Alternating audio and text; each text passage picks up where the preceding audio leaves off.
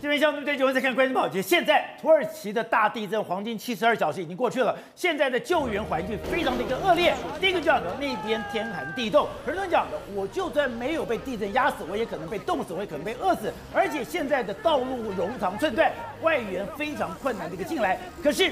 就算在这么样恶劣的环境里面，就像我们的救难队到了现场说：“你放眼望去，你不是全倒就是半倒，而且你现在到处闻到的都是那个死尸的味道。”但我们的救援单位毫不放弃任何的一个希望。这有这天，我们又救出了一个三十多岁的女子。刚刚讲到，从开始发现到整个救援完成，花了十九个小时又三十五分钟。你要想想看，那不是你躺在床上待了十九个小时，那是在一个天寒地冻环境非。非常恶劣，你今天干嘛？要有人一直盯着那个生命探测仪，要有人不断的去为那个女子打气，甚至我们的救护人员还要不断的给她打点滴，维持她一个生命的迹象。这样子坚持了十九个小时又三十七分钟的时候，他把人给救出来。而我们现在救难队的表现，当然也得到了全世界的注目。刚刚讲，全世界很多媒体都报道了，甚至连土耳其的媒体。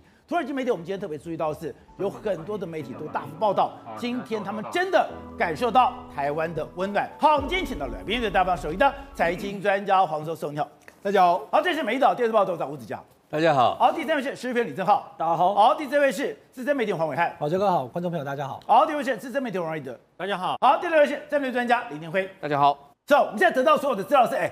现在已经过了黄金七个小时，当地的环境非常的恶劣。刚刚讲了，入夜了以后，基本上都是零度以下。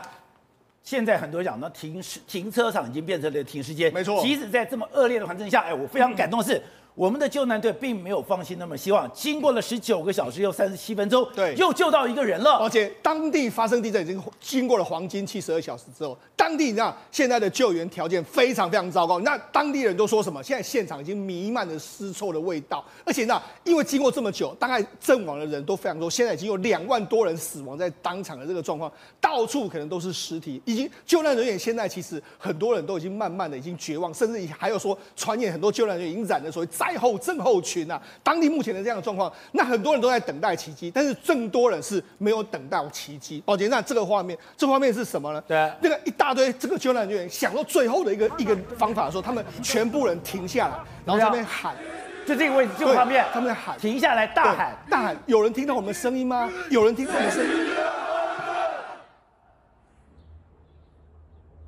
你看他们喊了一，然后一片静默，一片静默，没有人回答他们，所以他们非常非常难过。那样事实上，现在当地的这个状况真的是救援非常糟糕之外，但是还是有好消息。譬如说，这个搜救人员经过了九十小时之后，搜救出了一个十岁的小女孩。那十岁的小女孩还面露笑容的一个状况。那当然更让我们台湾人感动的是，我们台湾的搜救队发现了一名三十五受困受困在水泥墙中的一个三十五岁的女子哦，对，仅露出一只脚。但是台湾团队经过了十整个十九个小时，又三。十七分钟，终于把他救出来。救出来的时候，那个当地他的老老父亲啊，看到出来之后，紧牵着我们台湾的救援人员说：“Thank you, Thank you, Thank you。”就这个画面吗？对，就是这个救了一个三十五岁的女子。对，他们大喊 “Thank you, Thank you”。这个画面来说，大家都看得都非常非常的开心。但是无论如何来说，当地环境真的很糟糕。那在当这个，如果你没看到的话，当地很多尸袋到处都是这样。然后当地还有海水倒灌啊，火这个起火燃烧，甚至当地还在低温的环境之下。这个对救救难人员来说的话，能救多少？真的，他们要尽力才行啊！而且我们曾经讲过说，哎，当地的救援环境非常的恶劣，所以死亡的数字现在看着不断的攀升，不断攀升以后。我觉得现在让很多这种鼻酸的画面一个一个流出来。没错，因为目目目前为止来说，太多人了，已经没有办法救援。那所以呢，因为已经没有侦测到侦测到这个生命迹象。你看，这是个父亲，他的父亲为什么他在那边敲打？因为他的家就在这个地方，就他的女儿们家他家，这个女儿们没有出来。那他跟这个救难人员说：“哎，麻烦你来找。”就救难人员根本不会过来，因为没有生命迹象。就他就不断在那边敲什么，拿着这个碎片在那边敲打那个这个地上，敲打敲打，就是说希望他的女儿们能够发出一点声音，让他有点希望。可是你看他。敲打了这么久之后，保洁到最后还是没有任何，还是没有任何回应，没有任何回应，所以他非常非常的难过。好，那除了这个之外，你想说，哎，当地人他是没有救出来，但是这个这个夫人她在哭什么？其实她女儿已经获救，获救之后就没想到她女儿因为伤重太严伤伤势太严重，还是过世在这个这个救护车上，就她那边难过了。非常难过，那这是什么？这是很多救援人员还是不放弃。对，一点声音的时候有遇到这个里面有声音的话，他们还是。在里面想办法的找。但是。问题是，现在越来越多人其实是。从从原本的有失有希望，到目前为止都已经转为失望的这个状态。而且我们现在看到的画面，哎，这个是。哈哈塔医省能够医院外面，哎，他的停车场根本就跟停尸间一样。是。的，没想到这个死亡数字这么可怕。对，那为什么哈塔医省其实是。非常严重的这个地方？你看现在整个几乎已经是。变成断垣残壁。这个地方，对这个地方，因为变这个样子，这个地方也是伤，这个所谓受受伤非常严重的这个地方。好，那我们讲，因为死亡人数实在太多了，抱歉，但。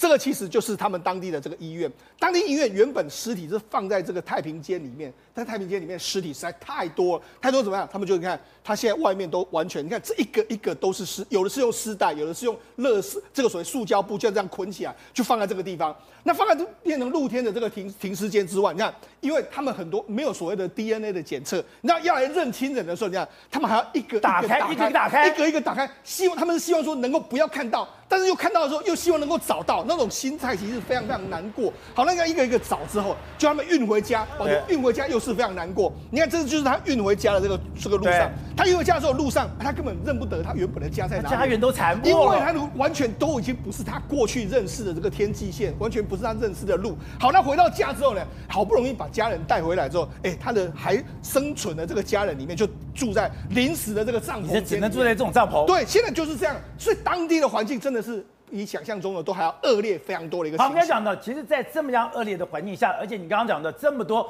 不幸的事情，是我们看到，我们今天的台北消防局，也就是我们的所谓的消防水饺，其实我们那么压力很大。第一个你要救到人，还有很多人拜托说，哎，我们的搜救队去救他。对。可是我们分身乏术。可是其实，在这么恶劣的状况下，我只要看到生命迹象，我绝对不放弃。刚刚讲到的。他就只开始从这个生命探测仪看到了这张这个腿，这个腿还可以活动，这个活动开始从看到这只腿开始。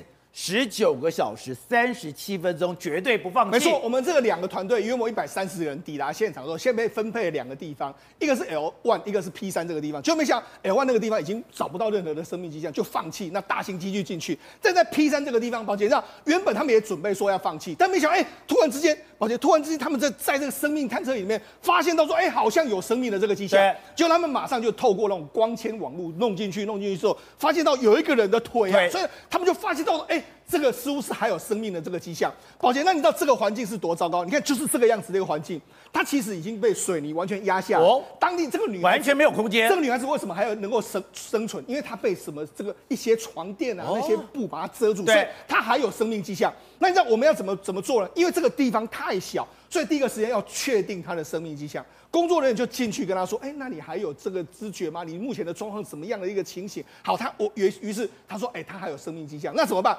为了怕他在整个过程里面来，可能他会丧失这个求生意志，所以我们我们先动员了医生，医生确定他的生命状况之后，给他一些输液，给他一些相关的资源，帮他打点滴，还要有人在旁边跟他说：‘哎，你不要紧张，我们现在慢慢的准备要把你救出来。’那讲动员了所有的机具，你看动员什么？很多，包括说什么？光纤探测仪、军工刀，还有小型碎石机，还有砂轮机等等。哦，慢慢的，因为这个地方很有可能会破碎，所以是慢慢慢慢的清除，慢慢慢慢一个一个一个清除。清除之后，好不容易到最后一经过，你看还过程中间还要造出来他的这个生命迹象。终于经过了十九个小时又三十七分钟之后，最后成功的把他救出来。而且你刚才讲在十九个十九个小时三十七分钟，刚才讲搜救人员、搜救犬，包括我们的北荣的两个医护医护人员，哎。完全不能松懈，没有一个松懈是对全面要待命的。对，因为大家都希望说能够救出来，所以整个救出来十九个小时之后，你看救出来的过程里面来说，全部人都非常兴奋。那更不用讲，他的父亲看到这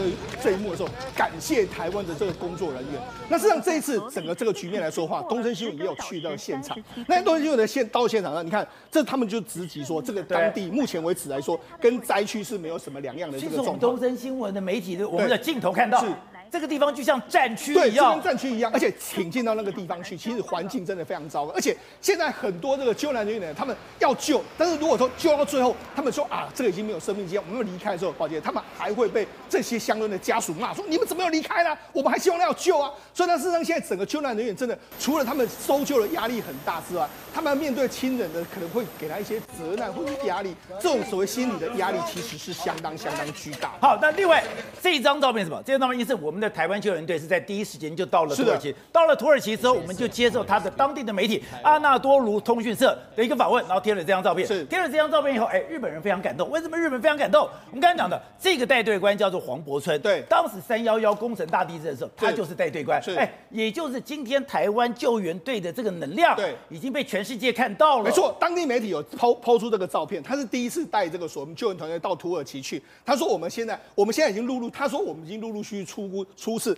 出国六次去救灾。那他说第一次，他说这是我们第一次来到土耳其。他说他也感谢土耳其对我们的协助，因为这个这九二一地震的时候之后，他们也有帮助我们一些状况。那个就是这个这个黄柏村，那个黄柏村就是这个带带带队官。那你讲这个这个画面出来的时候，宝杰你知道这个这个所谓的。台湾哎，日本台湾交流协会，他马上在脸书 po 这个照片出来。日本交流协会 po 这个照片，你看 po 这个照片就是黄柏春先生他的照片。他说：“我们终于我们看到他了，为什么？因为他三一一的时候就曾经在日本的现场里面救助非常多的日本人，所以三交流他也是带队官。对，所以他日本人看到他马上就认出他来，就觉得热泪盈眶。那为什么这样？事实上，在驰援日本的这个赈灾的时候，因为日本的救灾能量也很大，所以他在三一一发生说：哎，你们先不要来，就三一四才发开说：哎，我你们可以来，但是在三。三一四可以去的时候，我们三一三就已经几乎是整队出发，三一四就已经抵达现场。所以那其其实呢，台湾的救灾能量从过去几年来，已经陆陆续续让全世界都看到。对的，是历史总有一种奇妙的一个巧合。我们刚刚讲的，我们的救难队绝对不放弃任何希望，不放弃任何的生命。所以你刚刚讲。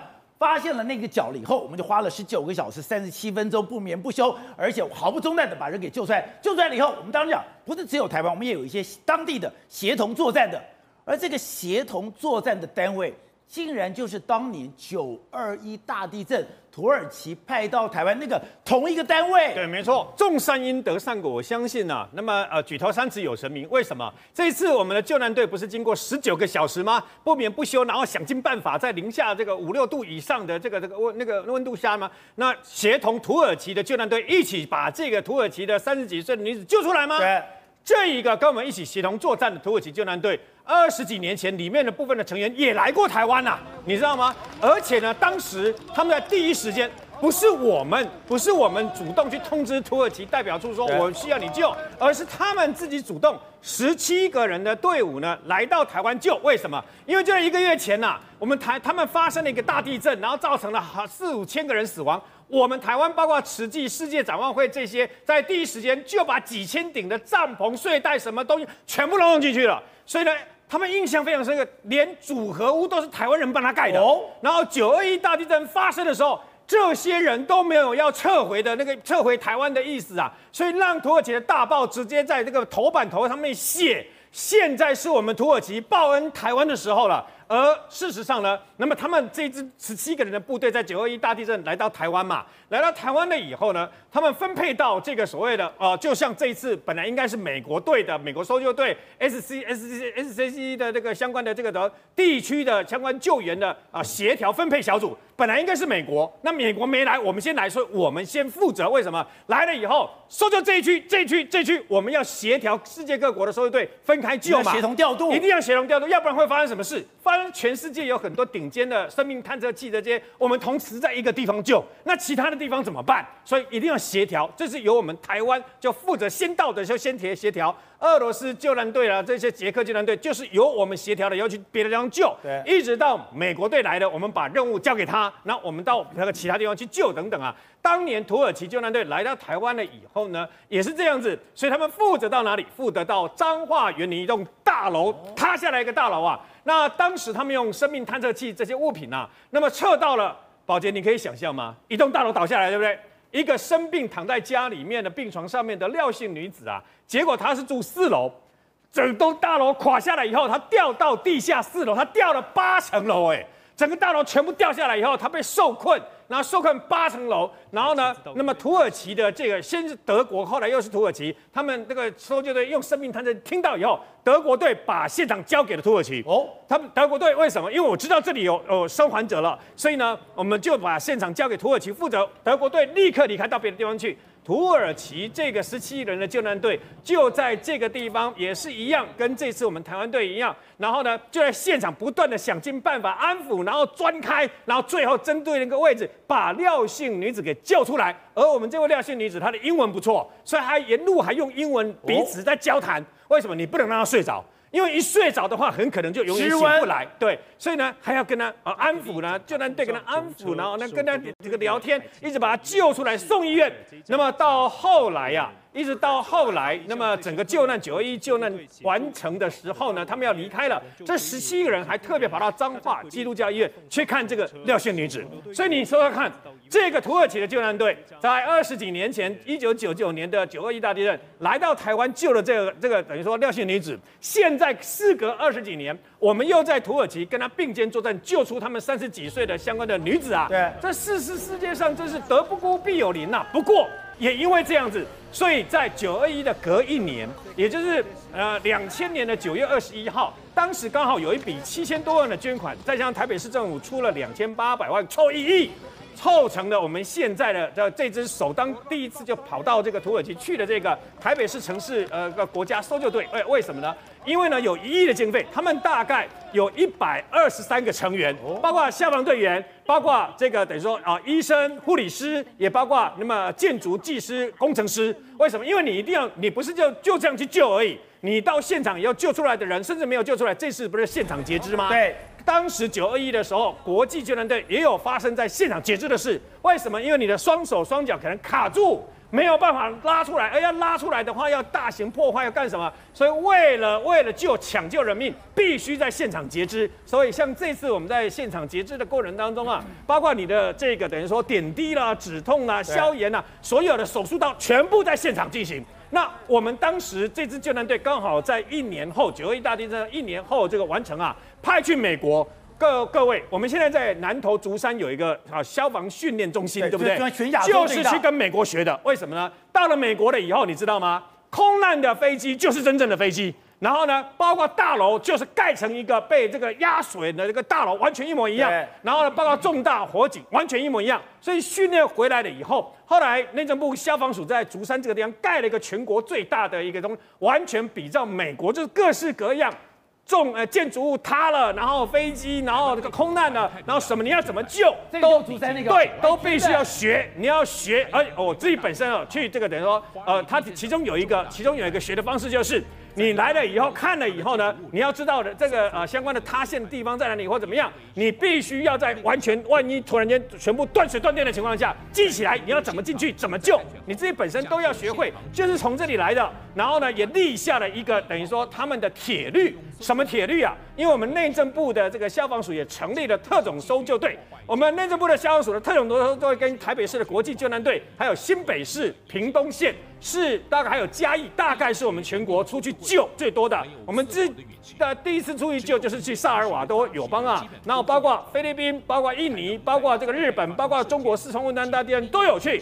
然后紧接而来，一个小时之内，在国内发生重大灾情，一个小时内要能够出发，六个小时之内要能够抵达现场。那如果是国际大型的救灾的话，二十四小时之内一定要能够出发，你知道吗？然后呢，为什么这样子？因为呢，他们的这个发电机、他们的这些食物、矿泉水用水、他们这些呃维护还有这个救灾的这些器材啊，平常都有值班，马上随传随到，就像我们的紧急待命班一样。好，喂，刚讲到的。这是我们到达土耳其的这个搜救人员，搜救人员的带队官叫黄柏村。黄柏村刚刚讲到的，哎，我们的速度非常快，我们非常这个有绩效。然后呢，我们当这个照片出来以后，日本在日本交流协会马上把它照片出来，说哦，原来三幺幺工程大地震他们也有去。然后跟我讲的，他说，哎，我们我们能帮助国际，我们一定是等于说全力以赴。他们已经有六次之多，你说每一次台湾都是全力以赴。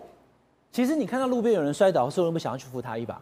结果你把那个小弟弟扶起来之后，有一天他长大了，我老了，我摔倒了，他看到我，你不是那个阿北吗？换他把你扶起来。土耳其、台湾跟日本正好是一个三角连接。宝杰哥，二十三年前九二一地震的时候，刚刚瑞德哥已经跟大家讲了。土耳其当时的技术比我们好哦，我们当时还没有特种搜救队，观众朋友，我们是有物资、有实际、有帮忙，可是没有搜救犬，没有特种搜救队。对，我们是两千零二年以后，我们灾防法过了以后才成立的。二零零二到现在为止，刚好二十一年。所以二十三年前，一九九九年的那个九月地震，我们没有。可是当时土耳其的搜救队来台湾了，他来台湾以后去救了彰化的那个有没有？那个那个那个那个廖树春阿姨，对，他把他救下来之后呢？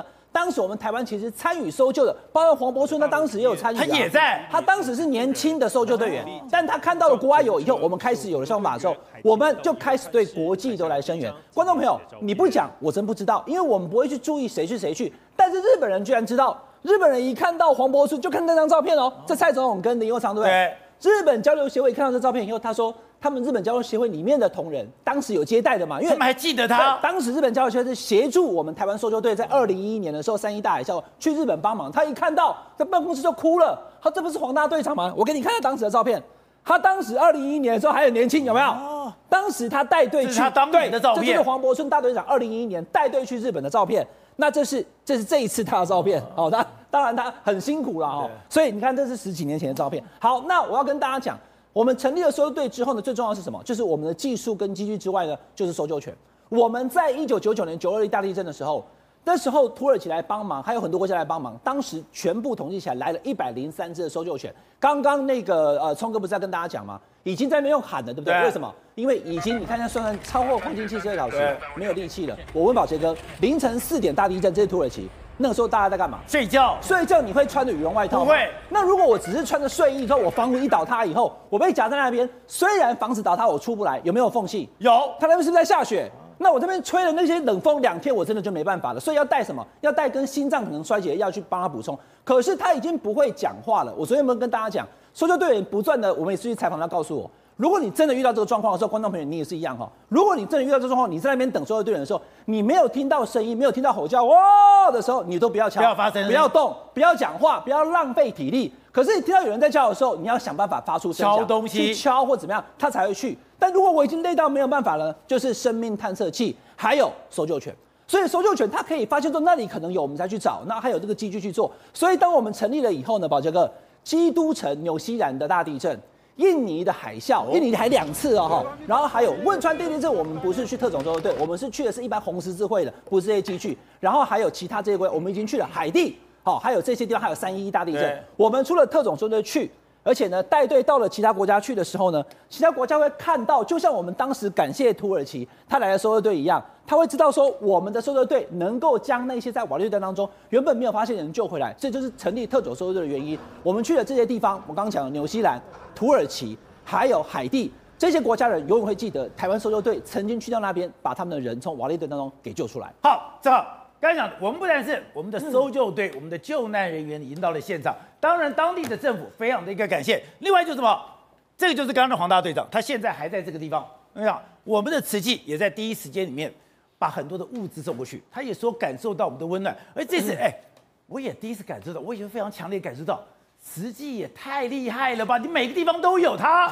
对，今天有个新闻真吓死我，就是说，因为呢，大家都要募集物资，对不对？土耳其驻台北办事处竟然呢指定内湖的慈济联络处作为大家物资的集中所啊！我看到这就说奇怪，你是怎样？为什么慈济跟土耳其这么熟？对，为什么这样讲？你的对口单位应该要么就是我们卫福部，要么就是我们的内政部。你居然找我们一个民间的宗教单位的单位地方作为一个集散中心，而且呢，我一研究才发现，原来慈济跟土耳其结缘超过二十年以上啊！其实从一九九九年八一七那时候也是八月十七号，土耳其出现大地震的时候，那时候死伤也很惨，四万人死伤，六十万人无家可归哦。实际那个时候其实只有四个人哦，就已经深入四个人，只有四个人哦，就深入这个土耳其去这边去做所谓的救援等等动作。可问题是，那个时候才是开始结缘，可一直到二零一一年叙利亚内战，有大量的叙利亚难民跑到土耳其，对不对？对这个时候，慈济在里面发生非常非常大的功效。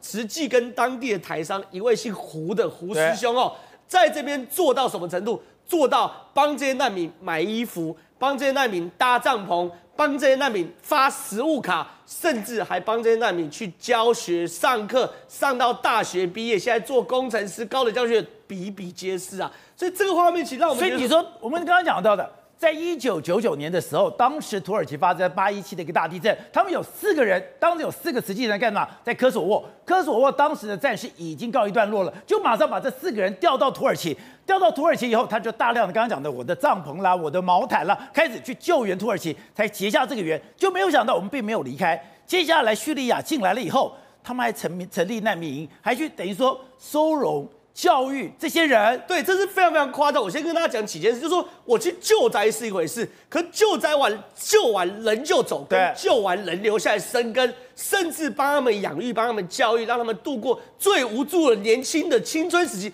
这又是另外一件事，慈济就是活生生做到这件事情。我先跟大家讲，慈济在救灾是真的很有一套。比如说，他现在哦到了这个土耳其这边，对不对？他知道非常非常多的难民或者说无家可归的需要去买柴米油盐食物，对不对？对一般来说，我们怎么样？我给你善款嘛，我们给你一人一千块，一人一千块，一人一千块，对不对？可问题是我给你一千块，你可能会花掉啊，你可以拿去买其他事情啊。可慈济很厉害。慈济去了一个地方后，他就有办法让当地的商家买慈济的单。什么意思？慈济现在发给这个购物卡，我先跟他讲，这是很夸张了。慈济到了现场后，因为他知道不能直接发钱，所以呢，他就发给每个难民储值卡。这储卡是一千块，一千块台币。那对于难民来说，你给我这一千块台币能接受吗？慈济就说现现现在哦，还有三百多家商店去营营运。我去跟一家家谈，你谈了之后就说，保证你只要难民来这边消费，就给我慈济请款，我就请得到。可问题是，那要那要信任，对你没有生根，谁相信你啊？而且呢，更让我惊讶的事情是，我研究过，发现慈济在世界各地，包含波兰、包含土耳其、包含美国、包含墨西哥、包含法国，都有类似的东西。这很，可是我听说他现在连乌克兰都这样子，对，这很夸张。我先讲波兰的东西。波兰哦，他们是这样子哦，这张就是慈济哦，跟这个所谓波兰当地的联名卡，这个 logo 就是慈济的，对不对？因为波兰那时候有非常多的这个乌克兰难民哦，所以乌克兰难民呢，他是这样子，他去调查波兰有什么超市，有家乐福，有小青蛙、小瓢虫、小厨具等等超市，他就去谈，谈完之后呢，他就跟这个小瓢虫超市合作，合作发张卡哦，一张卡出资多少钱？一万三千新台币哦。